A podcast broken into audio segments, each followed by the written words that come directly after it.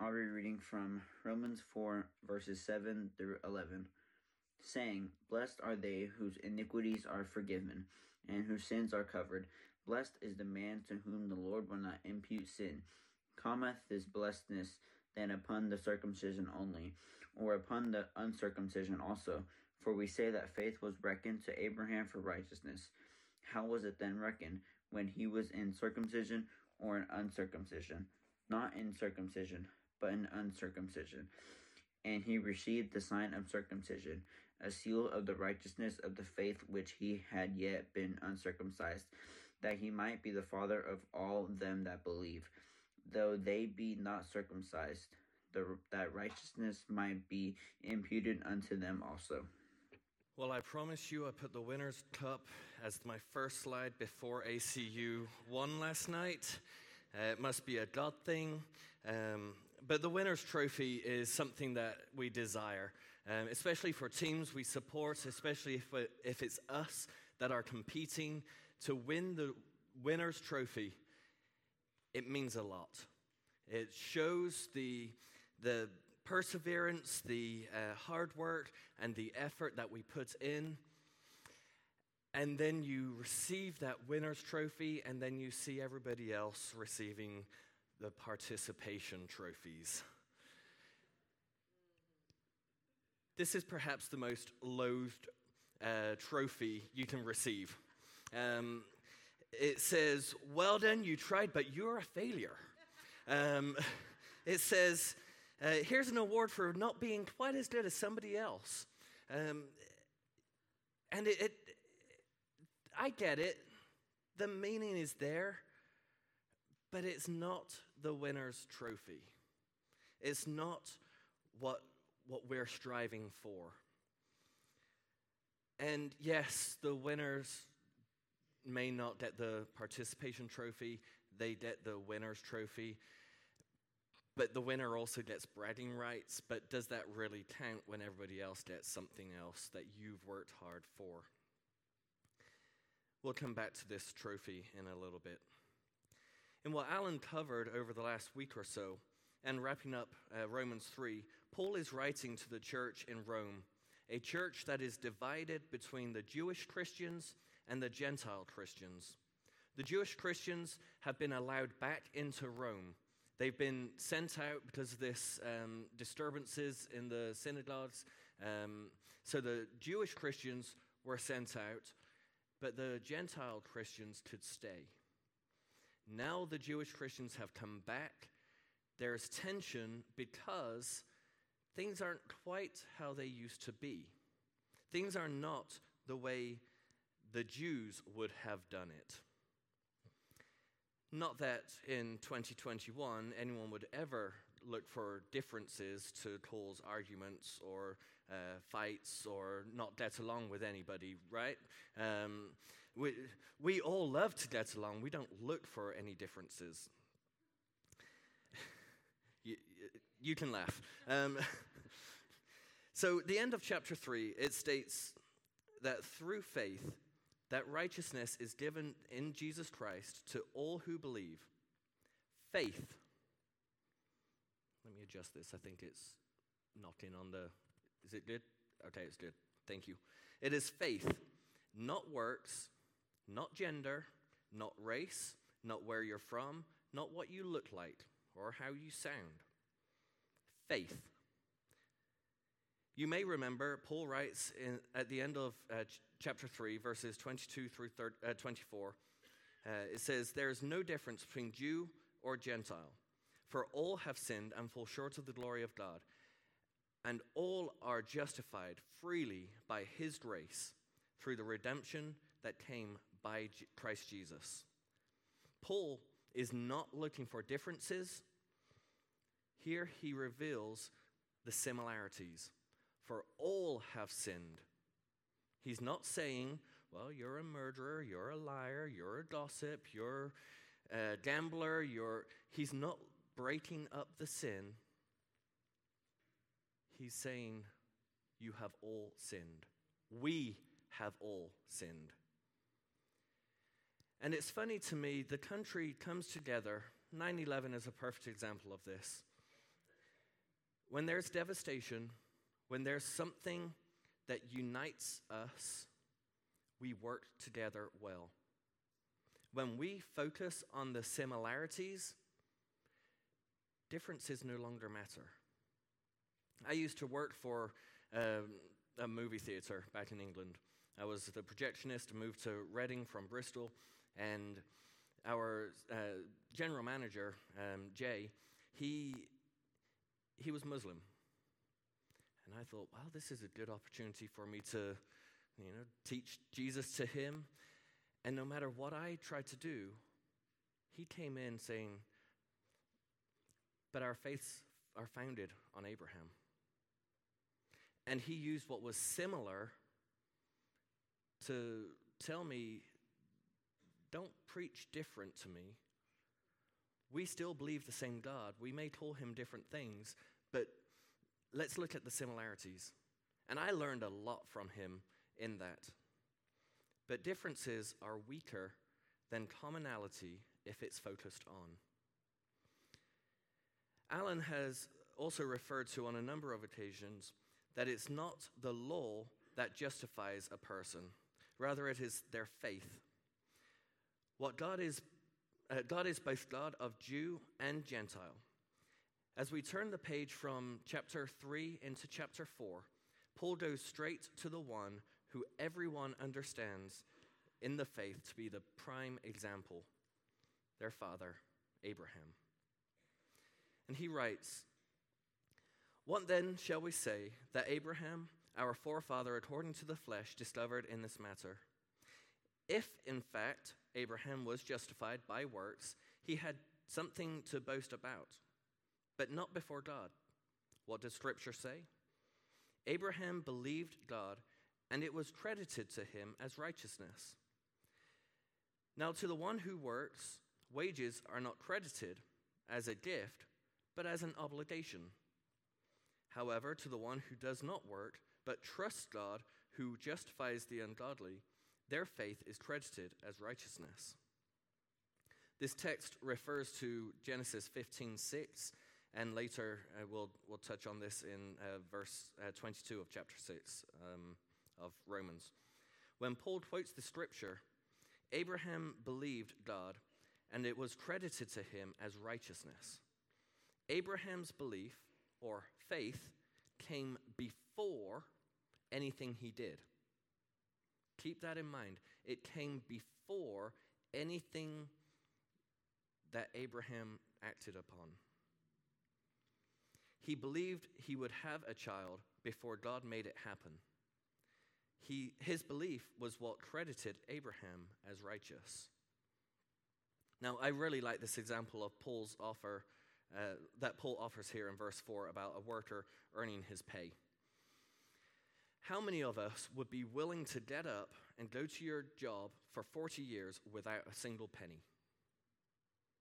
Raise your hand. Nope, I thought so. We work for a paycheck.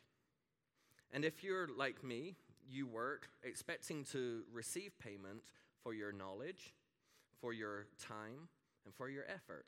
Now, don't get me wrong, there are times we do some jobs that we are volunteering our skills and our time for, but that's made known at the beginning.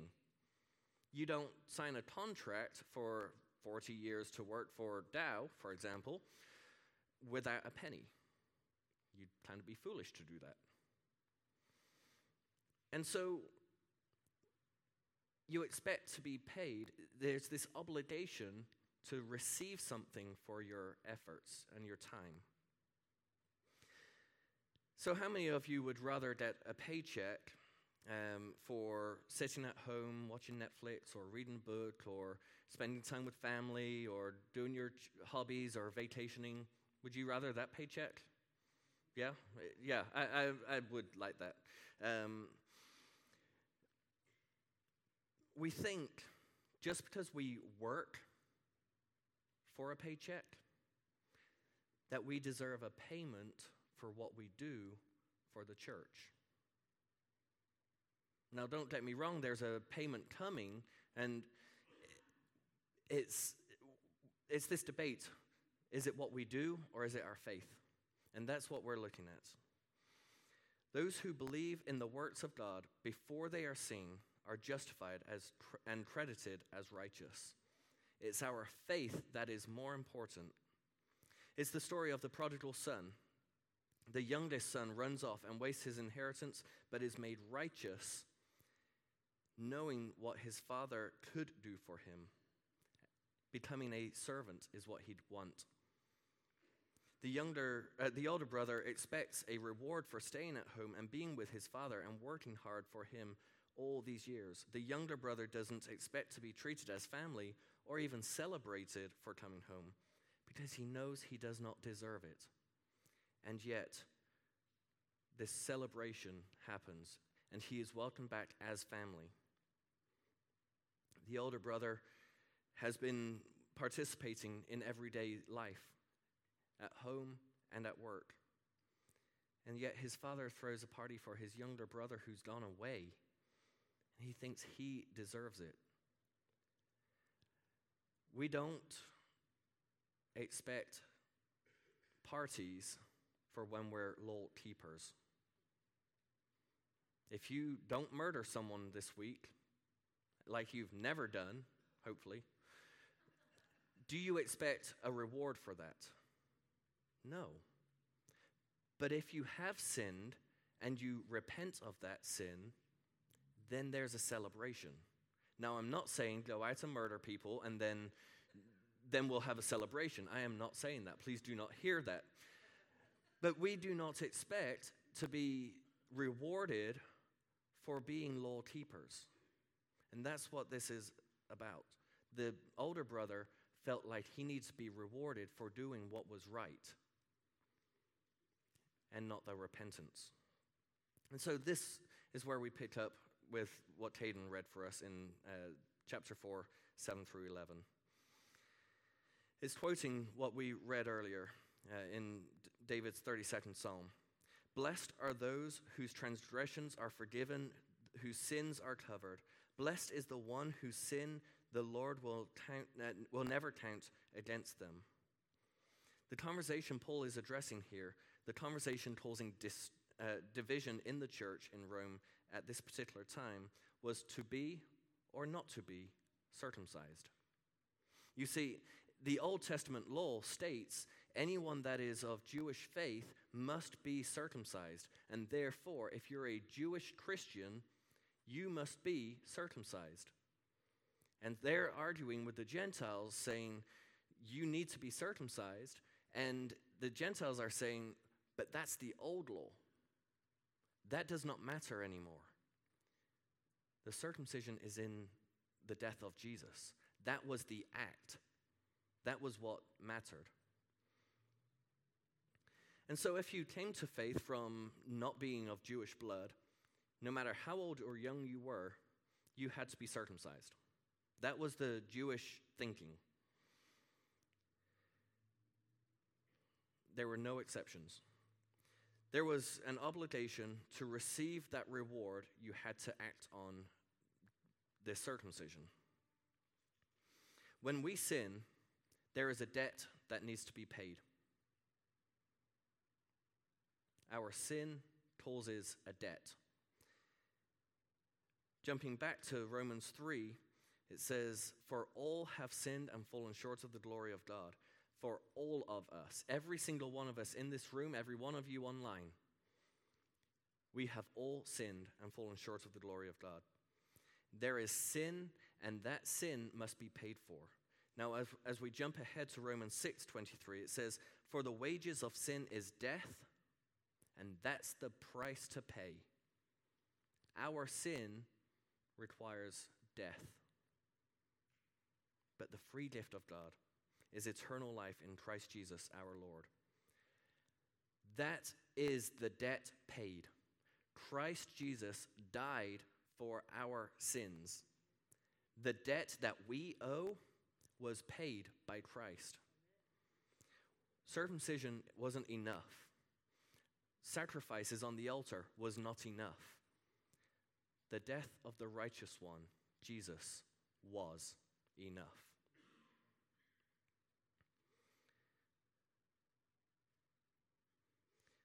When you are in Christ, when you've put Him on in, on in baptism, and you keep that relationship with Christ alive by communing, that's what this is for, by communing together with him, all sin, all debts, all wrongs are paid for by the blood of Jesus. The debt you build will never count against you. That's amazing. The prodigal son returns home and is made a member of the family again. He was forgiven not because of his actions, but because of the grace the Father had upon him. Circumcision was a sign of faith in the same way that a wedding band is the sign of marriage.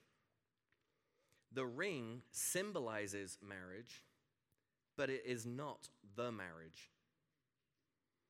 Circumcision was a symbolism of the relationship between human or mankind and God, but it was not the relationship. It's not about the works, but it's about faith. Abraham's faith came before the mark of circumcision. And something just happened to my notes. Here we go. Technology can be useful. Okay. Where am I? Down here. Okay. So Abraham is the father of all, since uh, all who believe, since his faith came before the law. The sign of circumcision, the, the promise of, of what was to come, was given to him. Uh, it was given to him uh, not through the law, but before it. This circumcision came after his faith. He was circumcised because of his faith. Does that make sense? Is that clear? Yeah? Seeing nodding heads, that's good. Um, the promise, the promise all rests on is the righteousness of God's grace. Trusting God to always be the righteous one, the deliverer, the redeemer, the keeper of all promises. God calls Abraham before he was circumcised, not before he was a law keeper, because the law came after. God, in grace, delivers Israel while they were still in, sa- in slavery. He does it before they can keep a law. We'll continue our reading, picking up in verse 13. It was not through the law that Abraham and his offspring received the promise that he would be an heir of the world, but through the righteousness that comes by faith. For if those who depend on the law are heirs, faith means nothing, and the promise is worthless, because the law brings wrath. And where there is no law, there is no transgressions. Therefore, the promise comes by faith, so that it might so that it may be by grace and may be guaranteed to all of Abraham's offspring, not only to those who are, sorry, um, not only to those who are of the law, but also to those who have the faith of Abraham. He is the father of us all. As it is written, I have made you a father of many nations. He is our father in the sight of God, in whom he believed and God who, who gives life to dead to the dead and calls into being things that were not. Against all hope, Abraham in hope believed and so became the father of many nations, just as it had been said to him, So shall your offspring be. Without weakening his faith, he faced the fact that his body was good as dead, since he was about a hundred years old, and that Sarah's womb was also dead. Yet he did not waver through unbelief regarding the promise of God, but it was strengthened in his faith and gave glory to God, being fully persuaded that God had power to do what he promised. Abraham is the example in chapter 4 because he kept his faith. He kept his faith in the promises of God. He had hope even when things looked hopeless. Even though he was old and had no children, he trusted in God to make him the father of many nations. He trusted God would al- he trusted that God would al- follow through with all he had promised. Abraham is the example because when most of us would give up, he kept his eyes focused on God. He kept his eyes focused on what was said to him. He kept his faith and it strengthened. So let me ask you this What if we don't give up asking God for what we've been praying for? What if we keep on praying? What if we don't say, Well, I prayed about it, nothing's happened? Keep praying. See where your faith will guide you. Where could your faith be if you never gave up? The text goes on saying, It was credited to him. These words of faith weren't about Abraham, but about Paul's readers, and therefore us as well. It's all about faith. In faith, we receive the same credit and justification and deliverance when we believe in the promises of God, uh, promises of Jesus. To briefly jump ahead to chapter 5, God keeps his promises today while we were still sinners and while we were still lawbreakers. God, in his grace, sent Jesus to die for us, and it all depends on faith. So, in faith, we receive justification and deliverance. Abraham was trusting in the promises of God, and in faith, we trust in the promises of God. The promise came to fulfillment in Jesus and his resurrection from the dead. We have faith in the one who raised Jesus from the dead and for our justification. We have faith that he's gone to prepare a better place for us. We believe he will return for us in the same way he ascended. In faith, you are a child of Abraham. Family in faith. Reading Scripture is reading your family history, directing us to live the next chapter of our lives for others to see, to follow, and to read. We must no longer continue to do the things that separate us from God, or like in Romans 1 uh, 32 says, we must not approve of those who practice them either. And finally, in faith, we make purposeful actions. Living in faith is not an excuse to do nothing and claim it to be faithful living. Living in faith means we put faith first, then action. Faith does require to do something. It needs action. The action is being sure of what, we, what is hoped for and certain of what is unseen. Hebrews 11:1.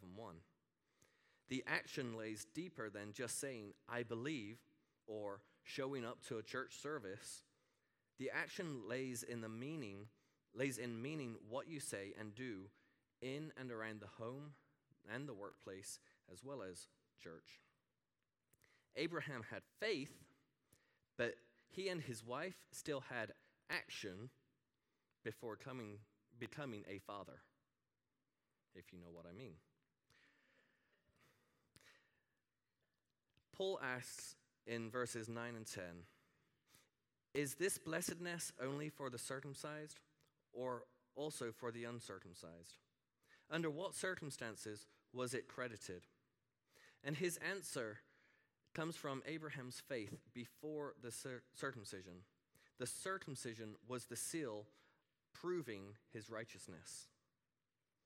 The person following the law isn't doing something special, but is doing what is required.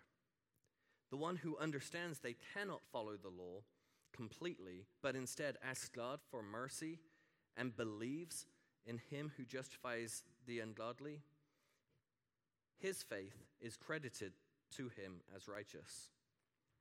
The older brother who thought he deserved a party for or a celebration for doing what was right for not breaking the law I think too often we, the church, we believe we deserve something special, some form of special recognition.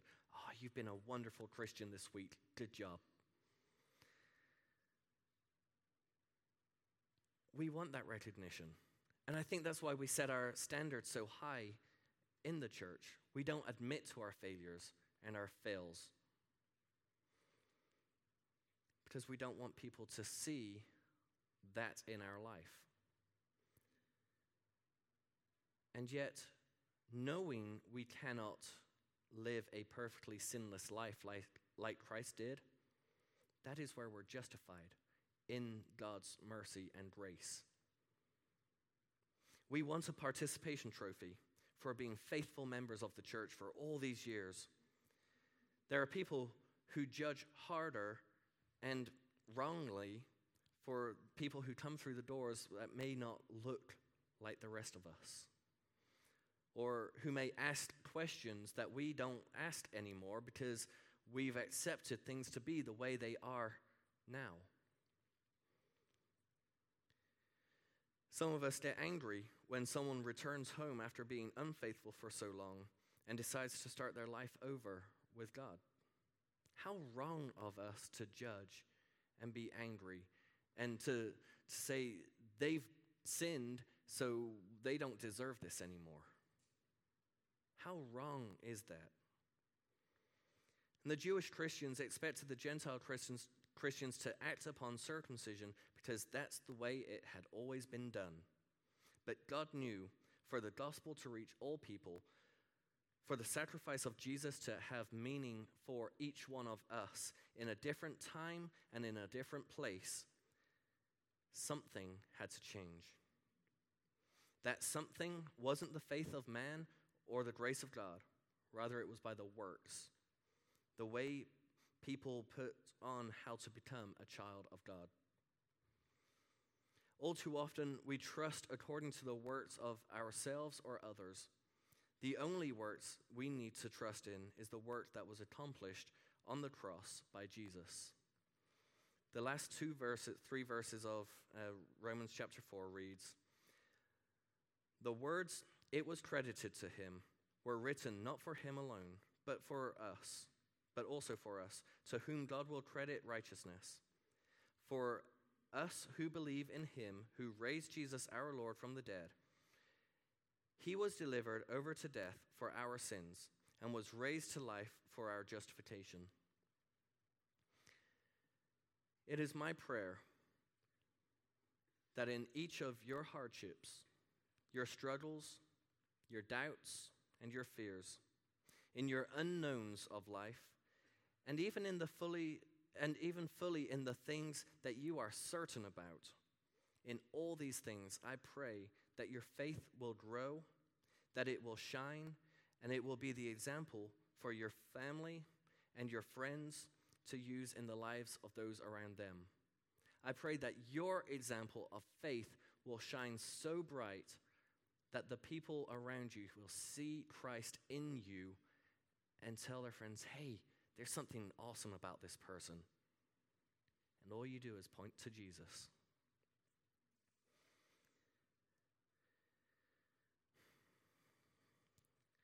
I invite you, if you're here in person this morning, if you want to come forward during the invitation song, or if you want to speak to one of the elders after service, or if you're online viewing with us this morning, I encourage you to reach out if you have any questions, any fears, any doubts. Reach out to the number on the screen 979 217 3300. I encourage you to reach out because it's faith that is greater than works. But if you need something to happen, there has to be action, there has to be something done. And so I encourage you to come forward and share whatever's on your heart. May we not just be participants in our faith walk, but may we all strive for the faith of Abraham. Thank you. My.